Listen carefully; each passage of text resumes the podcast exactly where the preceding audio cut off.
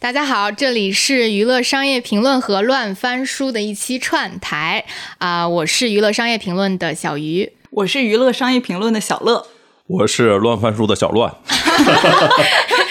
好的，好的，喜欢这个名字。非常好。呃，今天就是大家聚在这里录这一期的起因是这样的，就是有一天我在潘乱的朋友圈看到他发了一个一个想法吧，就是说想把阿里、软银和雅虎当年在二零零五到二零一二年左右发生的一段爱恨情仇的故事，然后他觉得是蛮适合影视化搬上这个荧幕的，所以呢，我们俩就在朋友圈里一来二去的这个 YY 开始，然后从这个他的选角啊，然后到一些画面面感的实现，然后到一些这个商战的细节，然后聊了一下。因为娱乐商业评论也是，就是我们的听友群里面有挺多这个业内人士嘛，我们就想着说，呃，录这么一期大 YY，然后来讨论讨论，看看这个中国的商战片，以及有没有什么基于现在互联网啊，然后包括一些出海的企业，有什么有趣的事情可以把它搬上荧幕。嗯，那就先从那篇文章开始聊起吧。那篇文章是因为在十一月份的时候，OpenAI 董事会发生一个变革，创始人 CEO 吧被驱离出董事会，然后全网都在关注。然后本人就是想到了，在历史上相似的事情在中国也发生过，就是马云他怎么确保自己不被董事会辞退。可能因为时间过去很久了，大家忘记了这个故事。但是这件事情对于阿里巴巴、对于中国商业其实影响挺深远的。我简单例子来说，就是因为马云他想着如何不被董事会辞退，然后才有了蚂蚁金服，今天蚂蚁集团的独立，因为拆分了支付宝嘛，然后才有了合伙人的制度。在二零一零年的时候，马云也面临跟 OpenAI 那个 Sam Altman 类似的风险。就是他也可能被董事会辞退，就是因为二零一零年的时候十月份，阿里巴巴管理团队是来说是一个非常生死攸关的一个时间点，因为他们接受了雅虎的那个投资嘛。因为在最早的时候，中国是没有后来对创始人的超级投票权是没有这些保护的。就是马老师他们是最早一批的中国互联网的创业者嘛，他们面对的环境没有今天的创业者那么优厚，就是大家都是同股同权。之前他在跟孙正义、跟杨致远融资的时候签订一个协议，就是保证马云不被董事会辞退，然后并且掌控阿里巴巴的控制权。这条协议又到期了，就是在二零一零年的十月份的时候，就是马云他们团队就不再掌控这个董事会了。之前是有四个席位，就是马云一个，蔡崇信一个，雅虎一个，软银一个。以后就是软银要变成两个了。那就总说一共五个席位嘛，那他就有可能，譬如说联合软银，的就是三比二把对它给对 KO 下去。对对对对对。哎，我这里插一句，就是有些朋友可能并不知道杨致远和那个孙正义是哪位，所以我觉得小乱可以先简单介绍介绍我们现在三个男主角，他们都是干嘛的，然后他们的人设是怎样的。我觉得收听我们播客的听众不可能对杨致远和孙正义都不知道是谁吧？我觉得是乱翻书跟娱乐商业评论的听众是两群不同的人。也 许也许，哦，孙正义就是软银的创始人对，曾经的日本亚洲首富。然后很早年的时候就投了阿里，对对，结果来看，就是从他这些年的经验来看，投阿里就是他中的一个狗屎运，因为他后 后来投不投资优步、投了那个投资 WeWork，都是把他凭运气赚来的钱，又都凭本事全部都赔掉了。对对对，就是我们拉长到今天来看啊，对商业基本都是祛魅的，有些真正大家伙做了好多 好傻的决策。嗯，对，这是孙正义啊。杨致远的话，他就是雅虎的创始人啊，第一代的门户，就是当年的创业明星。就是国内有一个网站叫搜狐，就是对着雅虎抄的呀。当然，新浪那些也都是了。他是那个 Web 一点零的时候创业明星的代表嘛。对，开创了门户网站时代。对，所以在在这个故事发生的这个年代，杨致远还是雅虎的 E CEO，在刚开始的时候还是，就是刚投资的时候还是，不过很快他也被那个也被辞退了。被雅虎的董事会给驱逐了。我觉得这个还挺抓马的，说实话。嗯，好，你接着说吧，就是讲这个故事的脉络。讲这故事脉络，就是他怎么要夺回这个投票权嘛。但雅虎换应该是巴茨吧，巴茨那个当 CEO 的时候就做出一个非常不礼貌的一些情况，就是在二零零九年到一四年的时候，是阿里的价值在不断增长，同时呢，就这些大股东雅虎它的业务又在不断萎缩。但是呢，就是因为他是大股东，就是那种傲慢，就是雅虎他不愿意看不上，就不愿意去跟阿里谈判。然后他还指责马云，就是说，因为就是雅虎投资阿里巴巴的时候，阿里这边的宣称是他们收购了雅虎中国，对，呃，当然这些得上年纪才才知道有这些故事啊，对对对 对，就是当年 呃，当年雅虎给了十亿美金，然后包括就是可以把它中国的这些资资产全部都注入进去，对对对对对对对，给阿里吗？看来我上了点年纪啊。雅虎雅虎中国不是后来被做没了吗？对对对对，然后他们就说，嗯，就你们竟然把雅虎中国都做没了，辱没了我们雅虎的名声。尽管雅虎当时一一直在走下坡路啊，然后就是当着马云妻子跟阿里一众高管的面去抨击他嘛，去批评马云嘛。就当然，这其实是一个企业治理的问题啊，就是尤其在那种 CEO 超级投票权没有流行的十多年前，这其实就有点像美剧那种，就是一个经典的一个大问题悬衡在这一边，就是我应该怎么去解这个题，我应该怎么拿回对阿里的控制权，怎么保证公司能够按照呃马云以及他们核心团队的想法往前去走呢？所以相当于是一个马云的大男主复仇。对啊，就是你你想想，就是阿里跟雅虎这个复杂的利益问题怎么解决？就是后来解决方问题方式，就是把支付宝给分开出去了嘛。他说这个迫不得已指的又是什么？因为他之前是一个塑造中国商业文明的代表嘛，他是类似于这种代表，但是做出了一件背信弃义的事情，就是在当时舆论界啊，我记得 一一年的时候发生了这件事情，我还记得当时财新的主编胡舒立还把他跟马云的短信的沟通给公开的发了出来，然后对他进行一些批判也好，然后互联网圈。从这一一年之后啊，一一年到一二年，如果大家有印象的话，一一年、一二年是中概股真正的寒冬，就是因为支付宝这件事情挫伤了美国投资人对于中概股的信心。你如果回看当年 YY 这些事情啊，都是流血上市，唯唯品会这些都是流血上市，像迅雷这些公司都直接没法上市了。对，因为定价实在太低了，那个创始人就不满意了。然后大家当然是马老师有些无辜啊，但是大家就会把这件事情归咎到，哎，这个马云破坏了这种转让支付宝这件事情。啊，就是因为马云在没有通知大股东的情况下，然后自己私自把支付宝拎出来拆分，然后把它弄到了马云个人名下的一个国内的公司。因为他当时找的一个借口就是说，呃，支付宝一定要取得牌照的话，就是不能有外资掺和嘛，对吧？所以他就他就把它弄出来了。所以就是因为这个事儿，就是导致有很多这种中概的华尔街就认为中国公司不讲诚信嘛，对，没有 credibility 了，嗯嗯，就不可投资。对对对，但其实马云当时做出这个决定是，也是为了下一盘大棋，是为了逼这个雅虎重回谈判桌，对不对？我觉得是啊，他其实核心的诉求是要保证我对于这家公司的控制权呀。嗯。就是因为他们感受到雅虎那个方面的不尊重吧？对，那所以就是作为雅虎的角度，接下去马云既然能干得出这事儿，那他就有可能是把后面其他的优质资产一步一步的再往外剥离。那他作为一个大股东，感觉就他的它的这个股份的价值就会越来越丧失，对吗？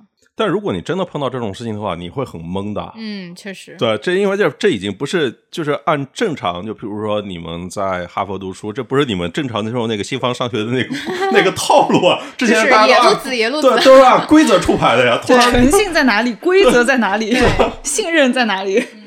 对，如果你是雅虎，你你你怎么解决这个问题呢？如果你真的对我继续如何如何，我我有可能再做出更过分的事情。我我记得我记得背后还有一些就是商业世界里面的这种爱恨情仇背后的这些权力的交织，就因为这里就涉及到呃杨致远嘛，因为杨致远我记得当时是已经被逼下台了嘛，被逼下台了之后呢，但是他在公司当中还是有一定的势力的，然后他和那个新任的 CEO 巴茨女士之间应该是有一些这种权力的这个斗争，最后。的结局就是巴茨被逼也是离开了这个 CEO 的岗位，但是杨致远也并没有复职啊。之前在阿里董事会的是杨致远嘛，那杨致远后来也被雅虎出局，也退出了阿里的董事会，就是反正是大家当时就是说。这个雅虎可能也分两派，像杨致远这种，就是他本身就是一华人，嗯，台湾人去美国创业嘛，就是这些人对阿里可能是更友好一点。但另外一些理性派就会觉得，就是我的利益还是最重要的呀，然后就让他下台，然后去找巴茨来接任。反正就是因为他在董事会里面缺乏了好朋友，变成了一对他不友善的人进来。就感觉到这一系列的事情发生之后，就大家只能说谴责，然后后来也没有什么没招了，你知道吗？没可能是没见过，不知道怎么回事。反正后来就是回到了谈判桌。但是中间还有一件事情，就是在同时就是在后续几年发生的一件事情，就是因为大家都知道阿里巴巴就是业务急剧上升，是中国最大的那个电商网站。然后它即将要在美国上市，但雅虎它是一个资产是不断下跌的一个过程嘛？雅虎的市值已经低于它在阿里的那个股份的那个市值了，就是大概是这种情况。那这时候就有投资人出来了嘛？就是大家会发现一个，就会有一些投资人出来围猎。对，我记得当时有一些知名的私私募基金都想入局嘛，像 TPG 啊什么的，都都想要来收购。我感觉这个也算是也是一种施压吧。我我不知道这种是不是背后会有阿里的这个。撺导啊！我记得好像是当时那些 PE 进场，然后说要买雅虎的一些 assets，包括它的亚洲资产，然后最后好像我也忘记了是因为什么原因，然后雅虎的那个董事长 Bostock 他就没同意嘛，然后没同意他，但是他也找不到更好的买家，就只能被迫回到谈判桌上重新跟阿里谈判。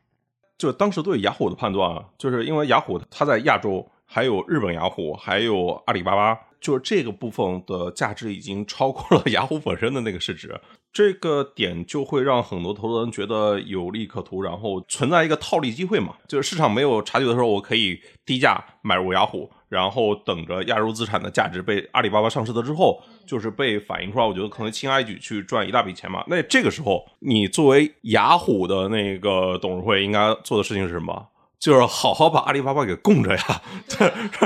然后这样才是对于我们这些投资人最好的那个利益实现的方式呀。对，然后他们就会去给董事会施压嘛。我记得当时是像 TPG、银湖这一些都跟杨致远某个层面上达成一个利益共同体，去确认了两个事情：第一，雅虎的亚洲资产严重被低估了；第二，作为门户为主营业务的雅虎，或者雅虎的主营业务已经不值一提了。对对，就完成这个事情。那所以就是他们会对董事会施压，就是就是你们能够今天还在董事会位置上坐着，就纯属你们当年走了狗屎运，投资了阿里巴巴。对。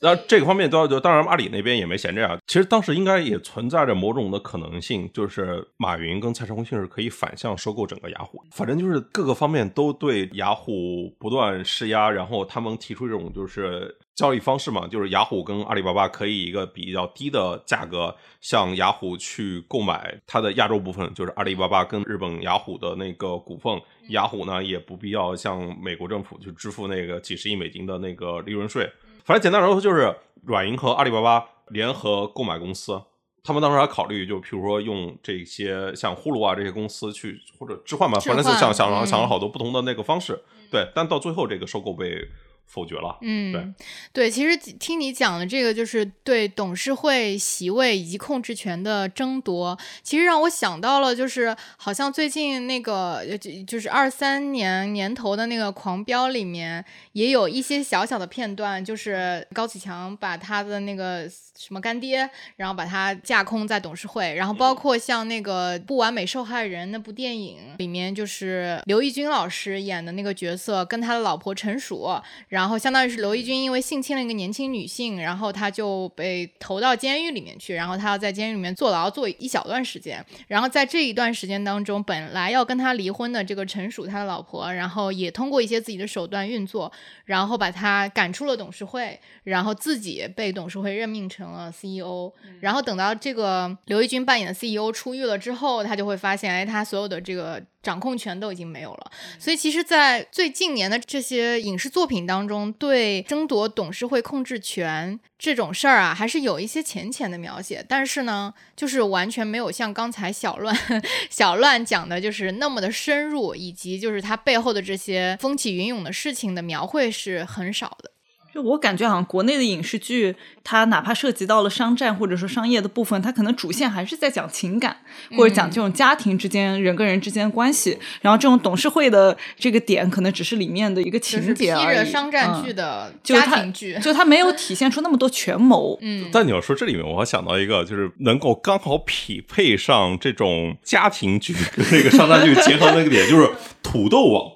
对，有印象吗？对吧？土豆网不就是因为上市前夕，然后老婆离婚，然后直接没法上市了？对，然后最后让优酷先上市，然后被优酷并购掉嘛？嗯，对，嗯，这个确实也是挺有意思的故事。然后土豆网是因为老婆离婚，真功夫其实就是属于那个亲属反目。新浪网就是那种，就当年我觉得好好多啊，就新浪网当时就对陈天桥发起那个毒丸计划嘛，就不让盛大给收购它。但新浪本身也换了好几轮的实控人。我觉得这个就是围绕对于企业控制权的争夺，在中国的历史上发生过好多好多就知名的案例。但你刚才举的那些例子，它好像都更多是在一个。它是一个大故事里面的很小很小很小的情节。对，一方面大故事里面很好的情节，另外一个它就发生在几个人之间，它不是在一个商业文明里面发生的那个事情。它好像就发生在一个，比如说它可能都市值很小，然后团队规模也不会很大，然后也不会进入到你们哈佛商学院的案例库里面的那些的公司。嗯，对，我明白了。所以你之所以觉得这个事情值得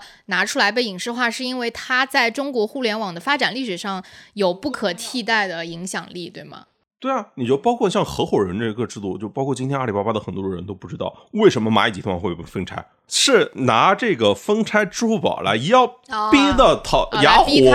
回来继续谈判，对，然后是为了获得对于这个公司的控制权。当然，今天的支付宝已经没有实际控制人了，最近的新闻我们也看到了。另外一个点就是，阿里的很多同学可能也不知道，就为什么会有合伙人这个制度啊？合伙人这个制度其实就是为了应付他们早些年阿里巴巴创始团队没有那个超级投票权来设置的呀。你看后来，你像京东这些公司，你像美团、多多、像字节这些公司，他们就不存在这个问题啊。我觉得就是像阿里这些最先一辈的公司，在前面做了非常多探索，然后踩了非常多坑，然后后面就当然今天大家可能觉得有些习以为常了这个东西，但你知道，就二零一四年的时候去香港都没上市成功啊，那就是因为港交所不接受这个同股不同权嘛。你看最后港交所又得把别人请回来，这个对李克强后来公开反思嘛，这个是他们港交所一个非常大的失误啊。但我说就是这些在中国互联网拓荒期的时候，其实阿里还扮演非常重要的角色，然后它各种的尝试都对未来很。有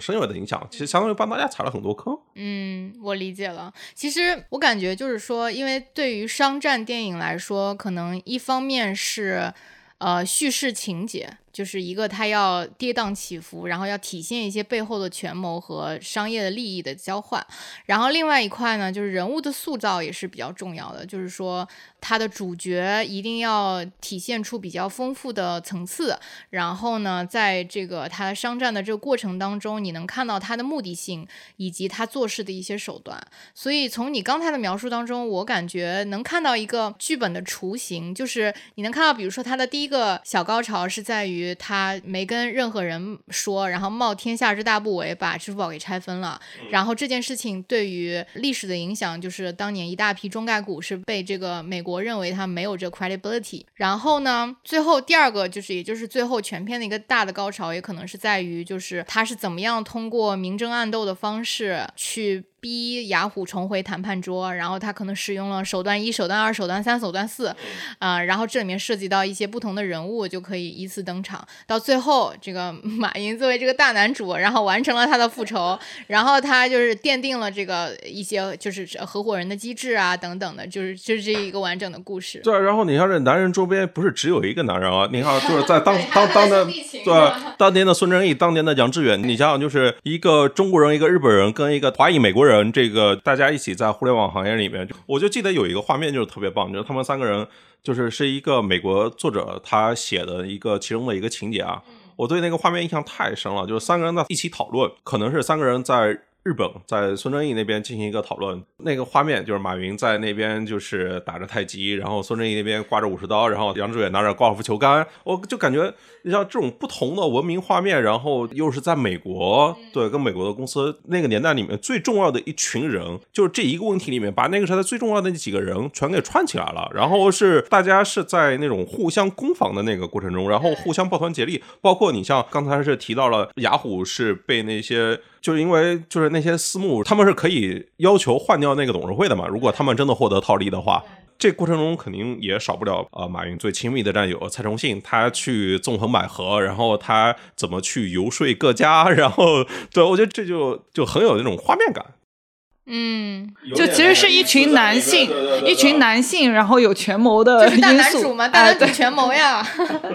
是一个现代版《琅琊榜》。是啊，是啊，然后这里面就依次登场的这些人，都是可以比较有、比较有明确鲜明特色的脸谱，然后。呃，然后每个人他又是复杂和矛盾的，因为他们肯定是就像就像潘乱刚才说的，是有的时候是合作，然后有的时候是对抗，然后在反复的拉扯之中，个人取得个人的一些利益。就我觉得这个这个拍出来应该是还挺挺好看的一个一个故事，但是我觉得。就是就像我们之前聊的，就是艺术嘛，就是来源于生活，也得高于生活。就是现实的发生的实际的这些事情，你再把它改编成电影或者电视剧作品的时候，还是得进行一定的程度的改编。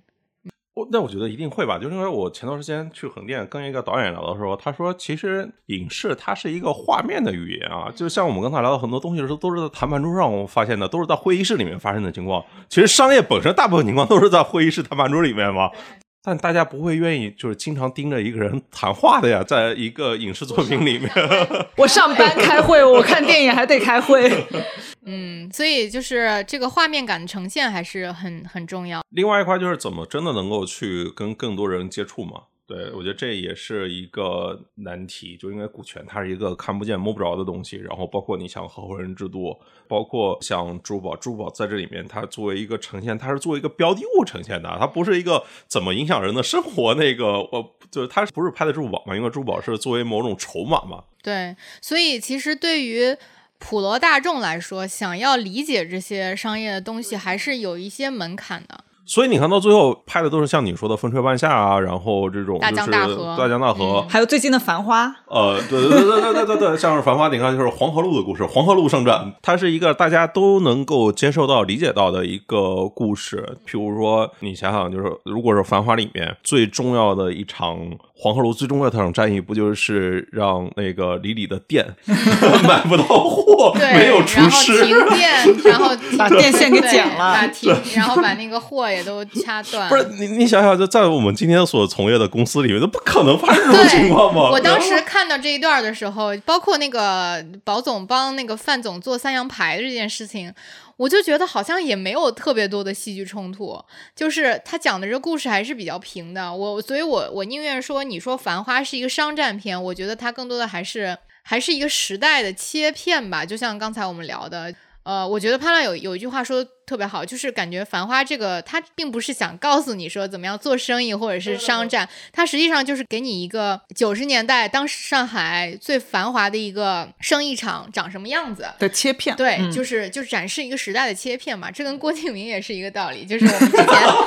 我们之前也录过郭敬明，然后我们觉得郭敬明也是时代的切片。当然，我们不是拿郭敬明历史文本。对，我不对，是一个历史文本。我不是拿郭敬明来类比王家卫啊啊，这个这个解澄清一下啊，不是的。也可以啊，我记得记得早些年那个张爱民说那个专门就是因为《小时代》四的时候就是已经。就是下映了嘛，他非常后悔，然后想找各种渠道去想看一下《小时代》，因为他想要理解一下这个时代的用户。我觉得分不同的人来说吧，就是我我下午还看那个王晶也发了一个微博，说就是他特别羡慕王家卫能够拍《还花》，就是因为他说我跟王家卫一样，我其实都是上海人，跑到香港去的。对。然后就是他里面特别清楚的，就像他小时候听到那个隔壁弄堂吵架，他说就譬如说那个《叶东京》里面，就是那几个人的吵架，说他太像了，他小时候。说那个听隔壁房间吵架就是这个声音，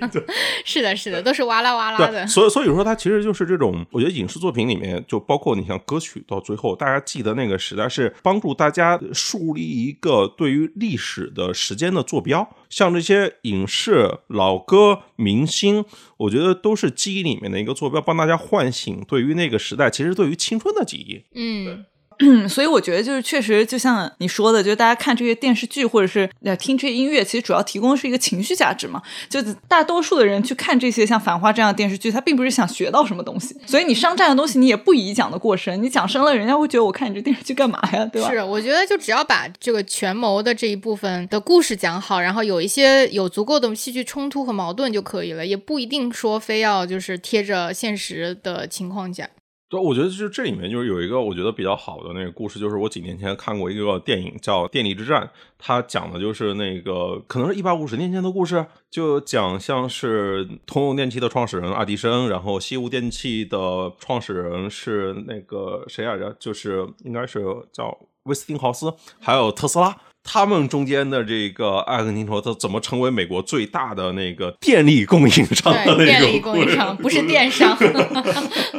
这不就是当年的那个 AI，当年的移动互联网吗？对，对啊是，嗯所以其实从这个角度上讲，我感觉，呃，你去回望中国过去十几二十年这种快速的发展，包括互联网的这个浪潮的崛起，然后一部分中国企业成功的出海，这里面其实有还蛮多惊心动魄的事情是可以把它拍摄下来，作为我们这个时代的时代切片留下的。其实你要是让我想的话，我其实能想到两个比较有画面感的故事吧。我觉得第一个就是那个坐在美国国会 听证会上，就是分分秒秒受煎熬的周受资同志。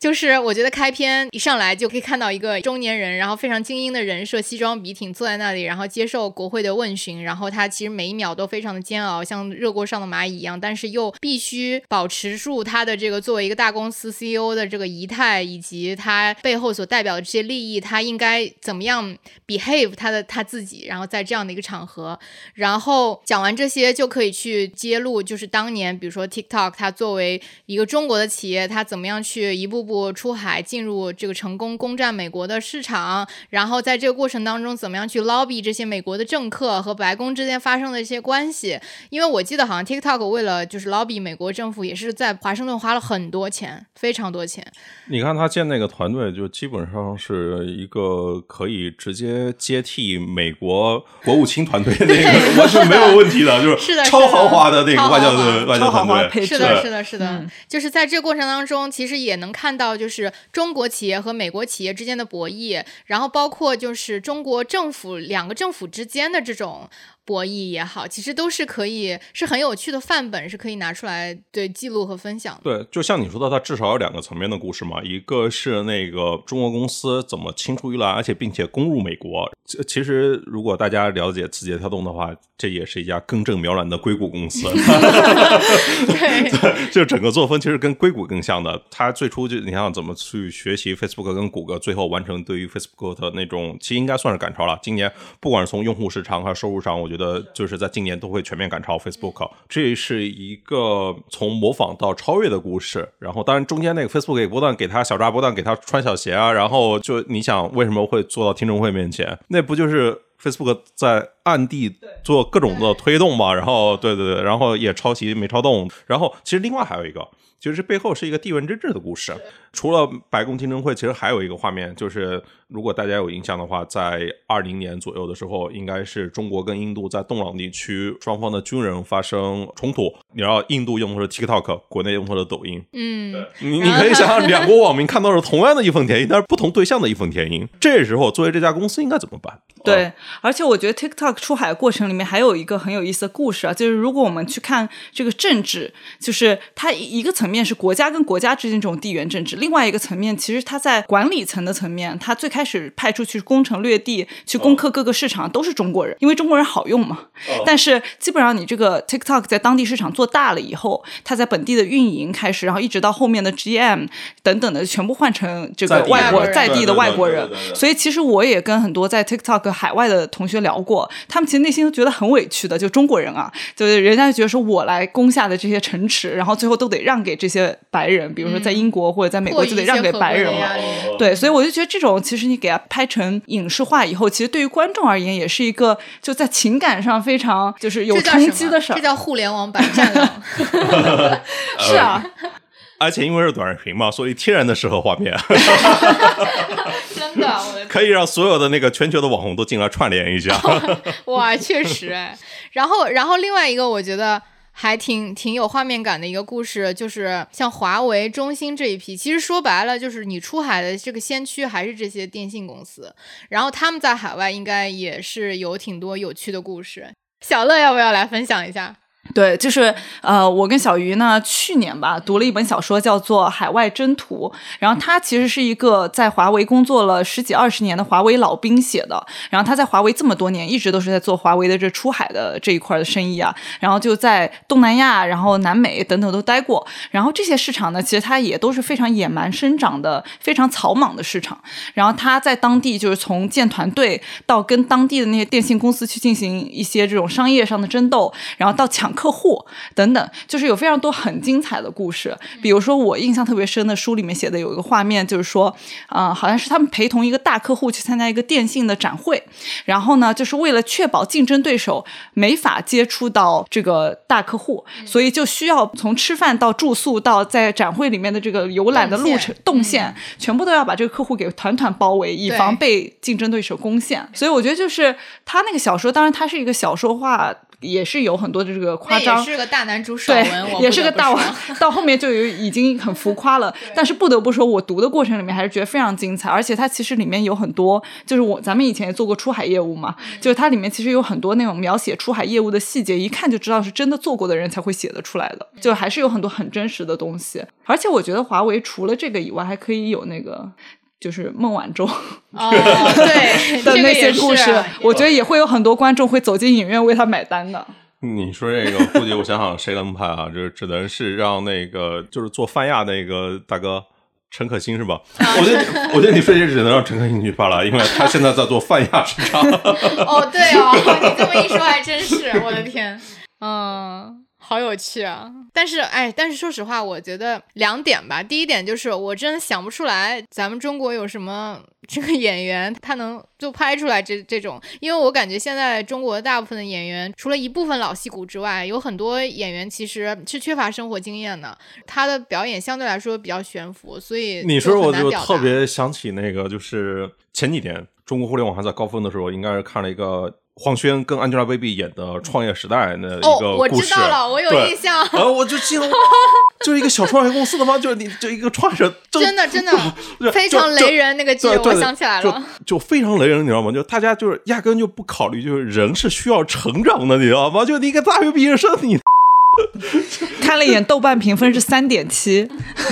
对，确实，我我我我有印象，我当时还看过这个，我当时就觉得就觉得特别的智商被侮辱。我觉得这个就有点像现在网上很多观众也会去吐槽嘛，就感觉中国好多职场剧都特别悬浮，就像是编剧就完全没有上过班。然后我觉得这个商战的影视就更加是这样子了，就是我觉得好像做商业的这群人，或者说像你这样就写这个商业的故事的记者，和实际写这些剧本的这个编剧，就是完全不 overlap 的两群人。我感觉完全不同的群体啊！就当然，因为我我们不会写故事啊，我感觉写故事的也未必能够写好剧本。就是你你想想，就是我们这个行当里面，像 GQ 还是能够写一些好故事的。就比如说早些年何涛在写那个《海麦之王》MC 天佑，或者说在写百度贴吧，就是这些故事都是呈现非常好的那个画面。但他感觉离这个影视化也离好远，就是就是曾经最近的，像李亚鹏他们跟韩寒合作那个《天动影业》。就是最后也没有实现，就是从这种媒体人的这个文字，从媒体型文字，然后再到影视化这条路，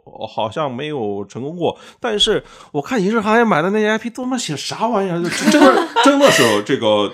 从我们就是职业的这些从业者来说，就真的有点就是误智商，就拍的那些东西，就是治大国如烹小鲜，这只是一个比喻，就真的就是把一个大公司就是那么重要的事情，就真的拍成一个过家家，就是哎。对，反正这里面也有一些比较综合的原因吧。我们之前的一些节目也都有有过探讨，这里就不多赘述了。反正内娱就是还是欠缺一些好的作品来引领观众的审美吧。其实，其实这个事情就是也是挺难抓的，因为在现在这个国民普遍都可以接触到这些文艺作品的情况下。然后你要抓住大众审美，然但是又不能低于大众审美，你要稍微高一点，还不能太高，这个度是很难把握的。嗯，你要说大众审美这事儿，就是我觉得真的高于了吗？这个 有一部分作品还是领先的。大众表示有被侮辱到，有一部分，有一部分，对。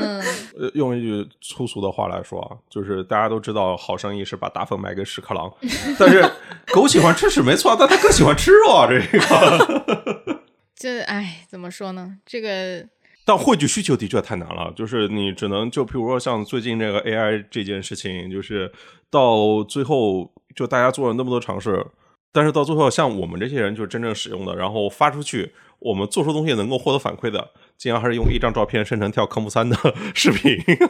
科目三现在就确实是，所以就是，但我觉得就是以以短视频为代表的，它就是走这种下沉的路线。我觉得自从短视频这个平台开始走向主流的以后啊，我感觉就是这个所谓的 UGC 和 PUGC 之间的鸿沟是越来越明显了。嗯，我觉得不能叫下沉，这里面点是为什么呢？就是因为其实是一个更多人被触网的一个过程。之前像我们认为接受教育的，我们认为的网友，可能都基础的都是泡 BBS 的、混论坛的，至少有电脑的嘛，能够跟人沟通的。但你会发现还有很多不识字的人，他也会因为短视频哎被接入网、连入网。就是今天有智能手机就基本上算是网民了吧？可能有十四亿网民，之前中国网民有多少？通过电脑接入网络的，可能也就两亿多人，就新增了这十亿人，是你之前没有服务过的服务好的。之前在线下就是啊，就是线下可能在东北最好的就是二人转卖的最好，就是我们认为的那个需求，它跟人民群众就是更大众所谓的那个需求就不是同一种。就是因为在今天你想想，就大家都认为民主是好的嘛，推荐引擎就是极致的民主，就是民主的暴力，一人一票。结果呈现就是民主的暴力啊，就是最多人选择出来的就是它的公约数就是抖音神曲啊，对，就是科目三呀。但我们之前认为科目三就是你想想，在抖音一开始起来的时候，认为科目三这种社会摇是快手的那种，对吧？是就是属于它可以就是我们城市你是农村，然后我们在做更高级 fashion 的东西，然后你在做那种相对通俗或者认为粗俗的东西，在那那个时代的话语语境里面啊，在一七一八年的时候，嗯对吧？但今天抖音是最大科目三的平台，我是说，当人变得越来最多的时候，它自然的就会呈现出这种结果。我觉得这就是群众的那个基数决定了。然后你你最后发现，像你们两位这种的群体，最后就得逼着离开抖音去小红书去啊。对啊，对，就你们就就是应该大概率已经变成小红书的用户了，不是抖音的用户了呀。那如果再说回咱们前面说的咱们 YY 的这个电影啊，就如果说我们这个电影还是要去呈现出这种权谋，呈现出这种商业的细节跟故事，那它拍出来是不是就是注定了是给一个比较相对小众的群体看的这样一个作品呢？我刚才又看了一遍，就是刚才说那个电力之战，就是你看他那个演员不是也说也也是什么卷福啊、华兰多、华哎兰多是这些啊，就是应该是欧美就是顶配啊 这种了，对啊是啊票房非常惨，嗯，所以其实也并不是演员的问题，不是国情的问题。嗯也不是国情的问题。全世界都一样。那也不一定啊，因为我没有看过这部电影，那搞不好是他的这个拍摄的问题，或者是他故事的问题，也也未可知。对对对对不，好说，因为其实如果我们看这个美国的电影电视剧史的话，还是涌现出了不少优秀的商战片呢，对不对？是的，是的，嗯就是电影讲金融的有像《华尔街之狼》啊，然后《大空头》啊这一些，然后电视剧里面有《继承之战》是吧？口碑也非常好，还有那个亿万嘛，Billions，，Billions 还有硅等谷，等嗯，还有非常非常多。对，我觉得其实是我在看硅谷的时候特别有强烈感受，其实相关所有对应的东西在中国都有发生啊。嗯，是啊，所以我也在想，就是为什么没有人来把这些东西拍下来？那那是不是因为他们走的是一个订阅的模型，然后我们这边是广告模型，就是广告模型就是为了去争取更多人，然后在一个订阅的模型里面，大家就是关键付费用户就可以了。现在的长视频平台也都是呃订阅制为主的，然后因为现在广告确实是品牌广告下滑的比较厉害嘛。那订阅为主的情况，那那是什么造成了这种差别呢？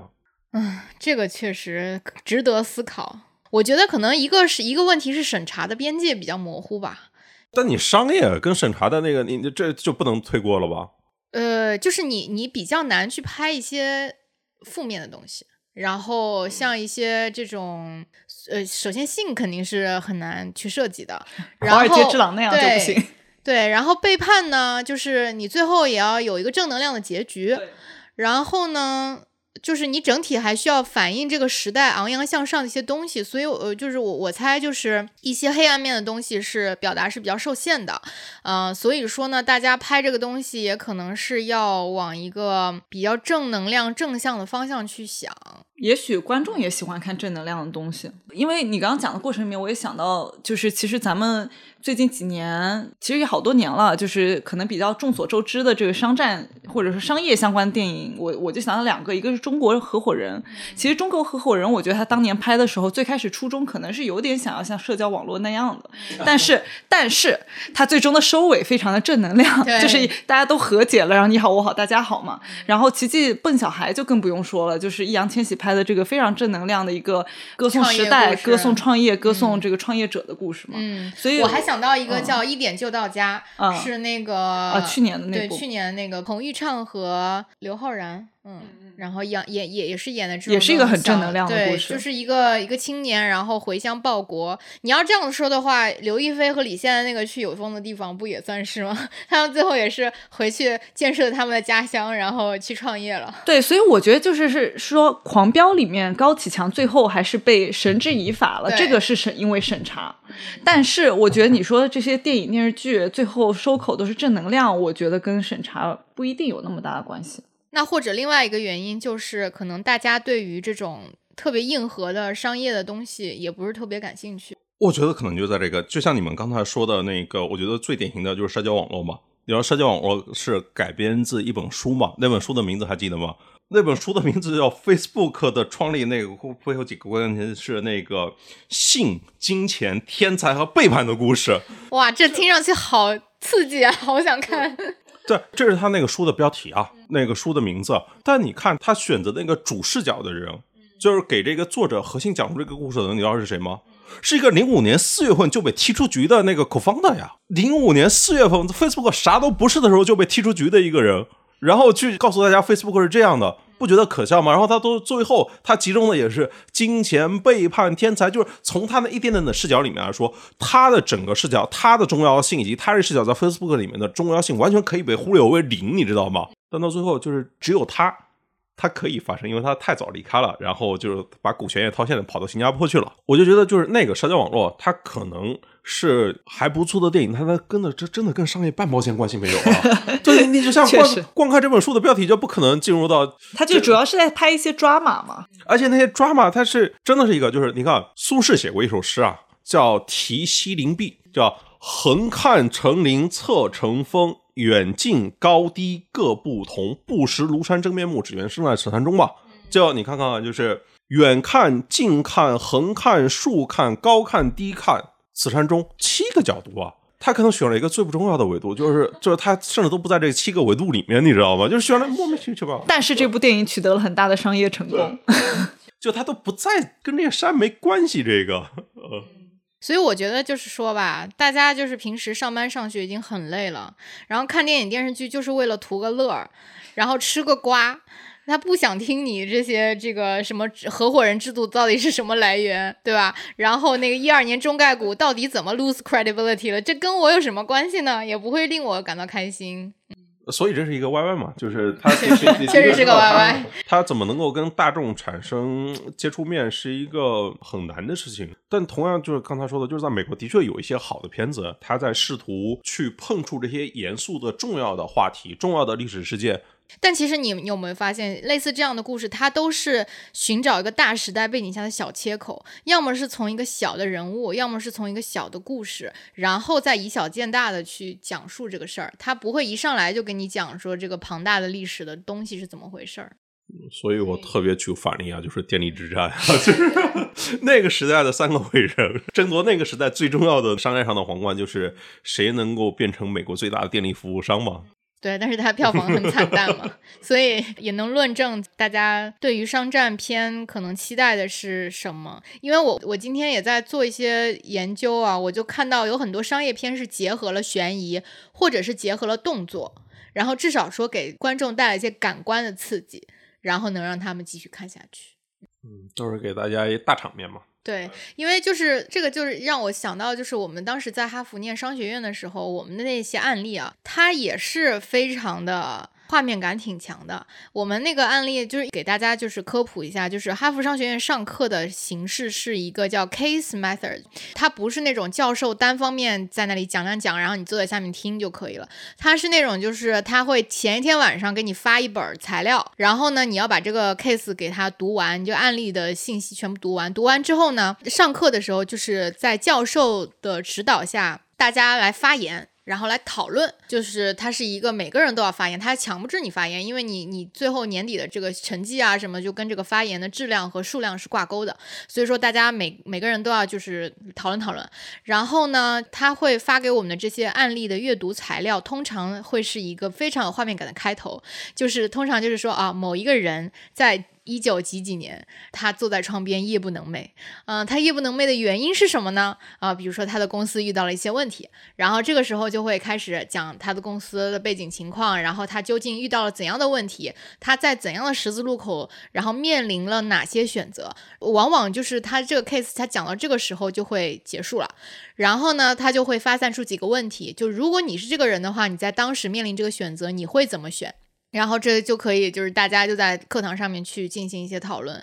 其实说实话呢，就是每次读这些案例的时候呢，我虽然是很有画面感，感觉都是可以拿来被影视化的，但是呢，读到最后就会觉得真实的商战确实是没有那么惊心动魄和 dramatic，就是而且往往就是那种非常可笑的一些细节决定了成败，而这些细节是当大家回顾历史的时候。并不会非常在意的东西，然后你会觉得原来这个事情就是因为这么一个小的东西、小的导火索，然后就引发了。所以我就感觉，如果我们要进行艺术创作的话，还是要想办法把它提炼成艺术化的表达。不管是我觉得像王家卫拍《繁花》，他的剪辑就是故事的这个剪辑的节奏，他的叙事手法，然后包括他营造的这种氛围感，他的灯光、他的美术，都是帮他讲这个故事是帮了很多忙的。就如果说你抛开了这些附加的东西，你成看他的剧本、他的故事，其实我觉得也就那样。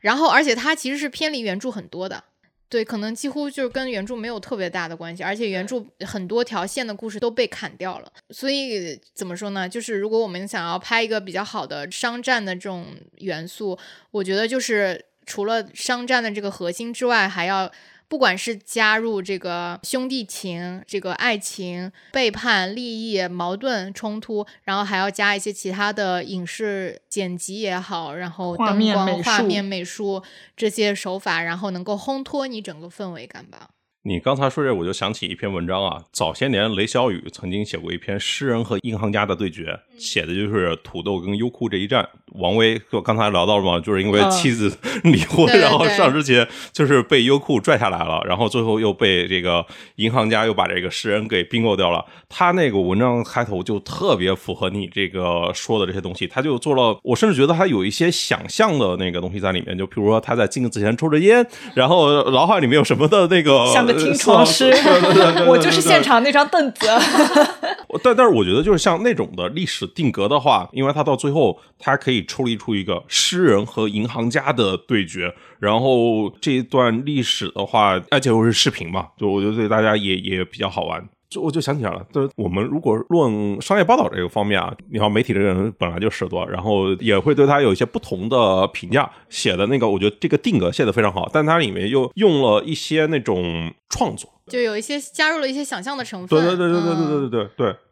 就我们之前有聊到一个话题，就是现在占领媒体话语高地的，还是一些教育和经济层次都相对高一些的人。然后呢，他们就会更加 vocal 一点，他们的审美趣味可能和最普通的千千万万的人还是有一些差距嘛。然后那这就会涉及到一个问题是，当你如果你站在一个娱乐或者影视行业的一个制作人的角度，然后你要去做一些内容，你究竟是去紧着普罗大众的这个审美品味来，还是说我要去照顾那些就是审美品味更加高级的这些人，去满足他们的一些一些一些诉求？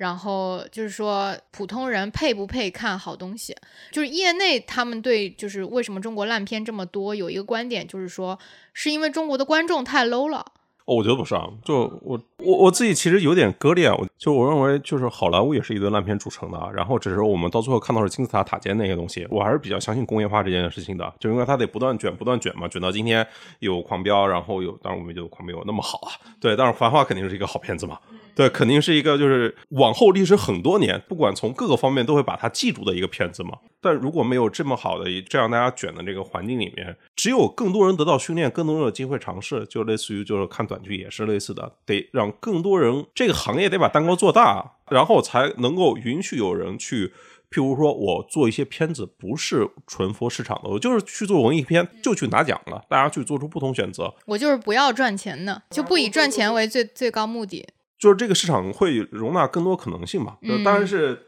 大家就是大家不断的容忍烂片，但是当大家有些人想要拍不同，就没有人是一上来就想拍烂片的。对，就当你想要去调动，因为就是你像今天很多演员转导演，不同的人去转导演，他都变成可行了，不就是这个行业在进步的一种表现吗？对，我也觉得这个行业应该更加开放。就我觉得他之前是太闭塞了。你要想入圈的话，很多时候都是入圈无门的，因为这个圈子太多的既得利益者已经抱团了嘛。然后他不是很欢迎就是外边不相干的人进来，然后抢他的蛋糕。不过现在最近几年的情况已经变好不少。对，我觉得今天就很难说清楚谁是真的既得利益者啊。对，就是因为就是，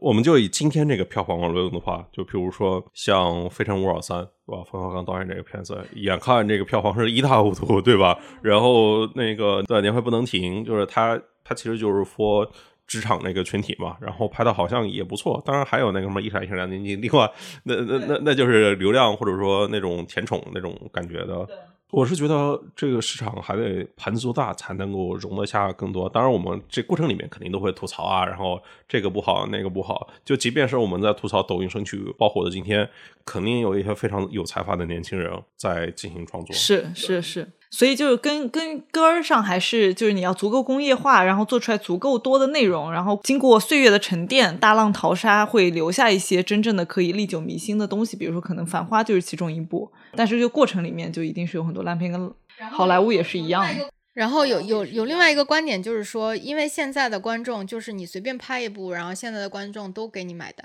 就是你你拍烂片，为什么烂片现在还在？有受众，就是因为有受众。对，我觉得很快就会出现另外一个问题了，就是在过去的二零二三年中，我觉得很多观众进电影院的体验是非常不好的，怎讲？都觉得自己受骗了呀，就是觉得这个电影的品质不行。对啊，那我就觉得电影这种就是大家这么玩，就很难再吸引大家愿意真的掏钱进电影院了。因为不断浪啊，因为好片子出现其实是一个相对低概率的事件。嗯嗯，所以你要砸足够的钱和资源进去，足够的人才密度，然后才能有机会迸发出好的作品。一方面是一个，另外一方面我是说，其实大家还是应该在创作的时候还是应该少一些套路，多一些真诚，能够让我感受到你的真诚，这样我下一次我还愿意被骗，对我还愿意因为各种的原因，我更容易走进电影院。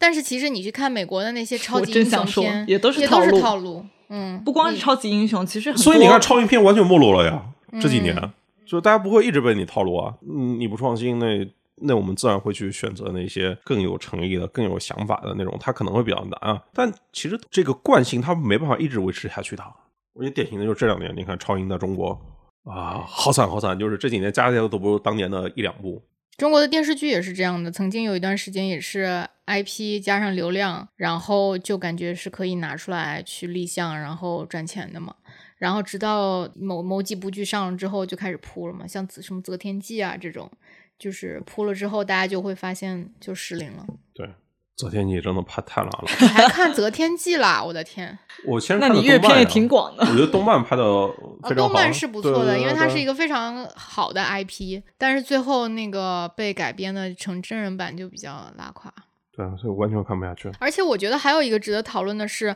我感觉现在这个中国影视行业，尤其是电视剧行业，它的原创能力在急剧丧失。就是我们看到这些大的东西，全部都是 IP 改编。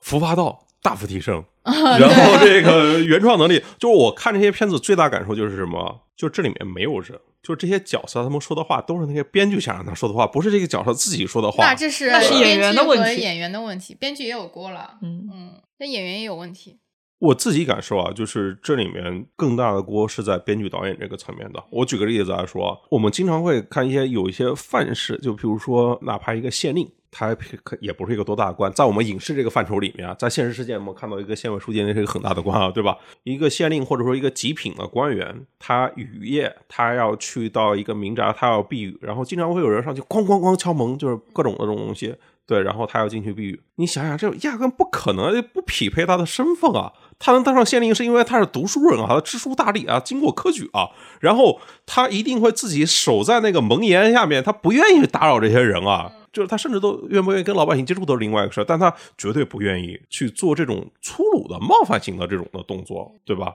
就我说人的那个行为和那个台词都不匹配这些人的身份，这不能是这个就是演员的问题。那我就又要发表一个暴论了。就是你知道为什么？就是因为太没有文化了，就是我同意，这我同意，这我同意，对。对太没有文化了。我我整个看下来就是好没文化，就是这种。我觉得这个行业从呃也我感觉也不能开地图炮，但是嗯、呃我觉得就是有很多的这个编剧、导演和演员，他们的文化水平真的令人捉急。但是你要如果从就是更根儿上的原因去想，为什么这些人他还能存活有饭吃？那还不是因为他们拍出来的东西有人买单吗？但我是觉得，就是我还有另外一个观点，就是我觉得每一个人都有权利去看好的剧、好的影视作品。就是我觉得真正优秀的作品是可以被大部分人理解的，对对对，以以及支持的。就我不同意，就是说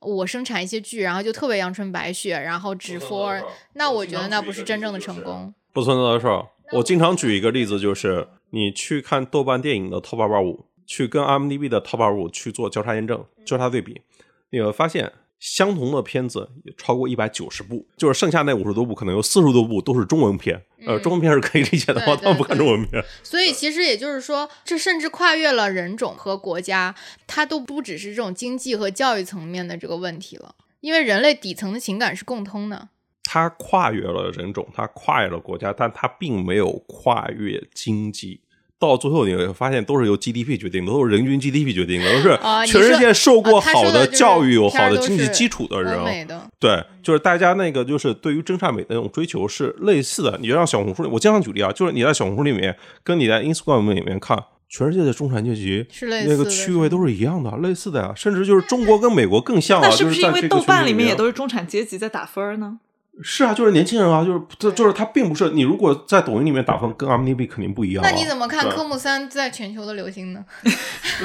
你怎么看？就是 TikTok 土化了一代美国年轻人呢？我觉得它有分那个时间周期，譬如说在凤凰传奇刚出来的时候，我们都觉得它有点农业重金属，觉得它土。但是今天又觉得，嗯，相相它又较于今天，还是一个很好的那个时候，我们没到那个年代不理解它。还有伍佰啊，我小时候我爸妈喜欢伍佰，我觉得可土了，但现在我也很喜欢听伍佰的歌。上年纪了，我就是觉得，就是你看娱乐业里面其实是最受市场追捧的，我觉得就两种东西，一个是它是年轻的，另外一种就是它大众的。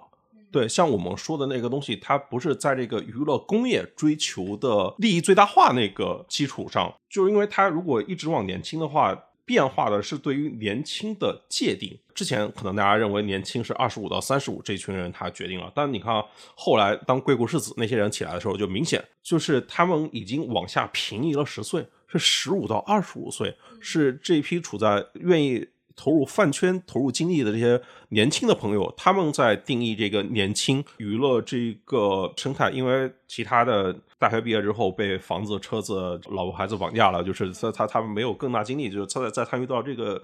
游戏里面。然后另外一个问题就是谁是新的网民？新的网民，你把它定义成九零后、九九五后、零零后，绝对是太宽泛了。新的网民是科目三的这群人，是之前他在互联网上没有发声的这一群人。沉默的大多数。对对对对，就是之前他不上网的人，他们也没有所谓的网感，但是被短视频不断的冲刷，他们就选择了就跟刚才聊到二人转一样。但你如果真的从时间这个维度来出发的话，最后肯定是那种有生命力的文化，能够长久的被记住的文化，是从那种精英向草根扩散的，不管是繁花，不管是周杰伦，包括我就记得像像湖南卫视，其实它最先那些优秀的节目都是从湖南经视那个台做出来的，对吧？就是湖南的经视频道，它之前做的都是那些最潮的内容，然后湖南卫视其实学着经视才横扫全国的，就是它最初是去像是做快本啊，然后内容就不断的往下去沉，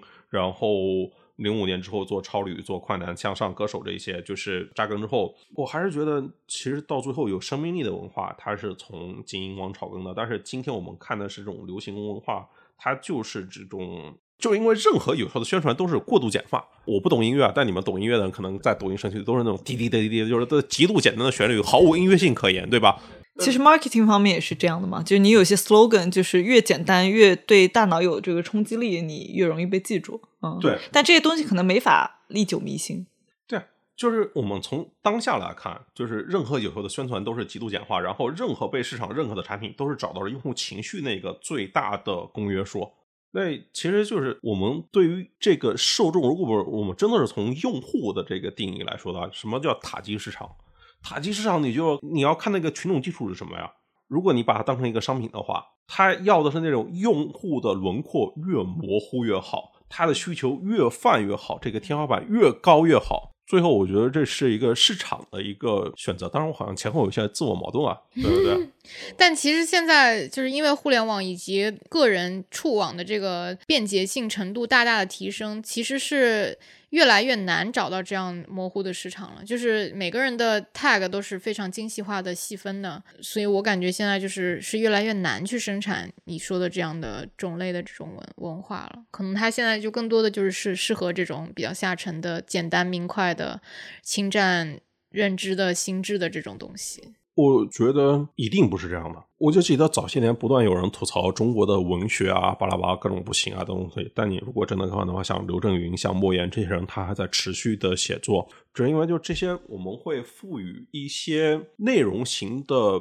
作品、商品以更高的情感的投射，然后我们自己看到的肯定是更多的这种不好的东西占据着。如果你真的找一个非常资深的从业的人。我我自己举例，譬如说我会看到徐浩峰，他也在积极努力的拍电影，然后也会有一些可能是其他的年轻的导演，他也在拍电影，做出不同的尝试。对，就譬如说像药神，像这一些，如果你从一个不同的维度来说，你你选择一个积极的视角来看的话。你会看到有非常多优秀的年轻人、优秀的新人，包括一些老人，他们在做更积极的尝试。只是大面上我们看到的是相对令人沮丧的一个事情。但你如果真的是从那个产业研究出发的话，就我觉得不管在歌曲、影视行业都有非常喜人的那种变化。只有它有没有被市场认可，那是另外一回事儿。但他们能够被立项、被拍出来，跟观众见面。这本身就代表着市场的进步，就是我自己还是有一点点割裂，但我主体上还认为市场是有效，一个市场有效还是比较乐观，对对，就是是一定盘子做大，然后才能够接纳更多不同的类型在里面发生。就你认为这个整个行业还是在螺旋式上升的，只是只不过就是需要给他更多的时间吧。和耐心，嗯，对，确实，所以我说实话，就是还是我自己对这中国的影视行业、娱乐行业长期还是抱有一个比较积极的态度。我觉得就是。就像我们以前的节目说的，就是边修飞机边开飞机的过程，就是这个行业当然有各种各样的问题，但是也在逐渐的自我修复和自我迭代吧。嗯，只不过就是我们也很难讲，就是说它究竟需要多长时间才能迭代好，迭代到一个所谓我们能够满意的这个程度。嗯，就希望我们有生之年可以看到。嗯，我觉得今天就是前面聊了挺多，就是跟这个具体的，比如说把这个阿里巴巴的这段故事给它影视化，然后包括中国在过去的二十多年的这个浪潮当中。有一些很值得被影视化的商业故事，我们在这里进行了一个 YY，然后后面聊的呢相对发散一些，但是整体最后我们还是回归到了一个非常正能量的结尾，还是对相信市场是有效的，就像中国的商战片一样，对，最后还是用正能量来取得了喜人的结局。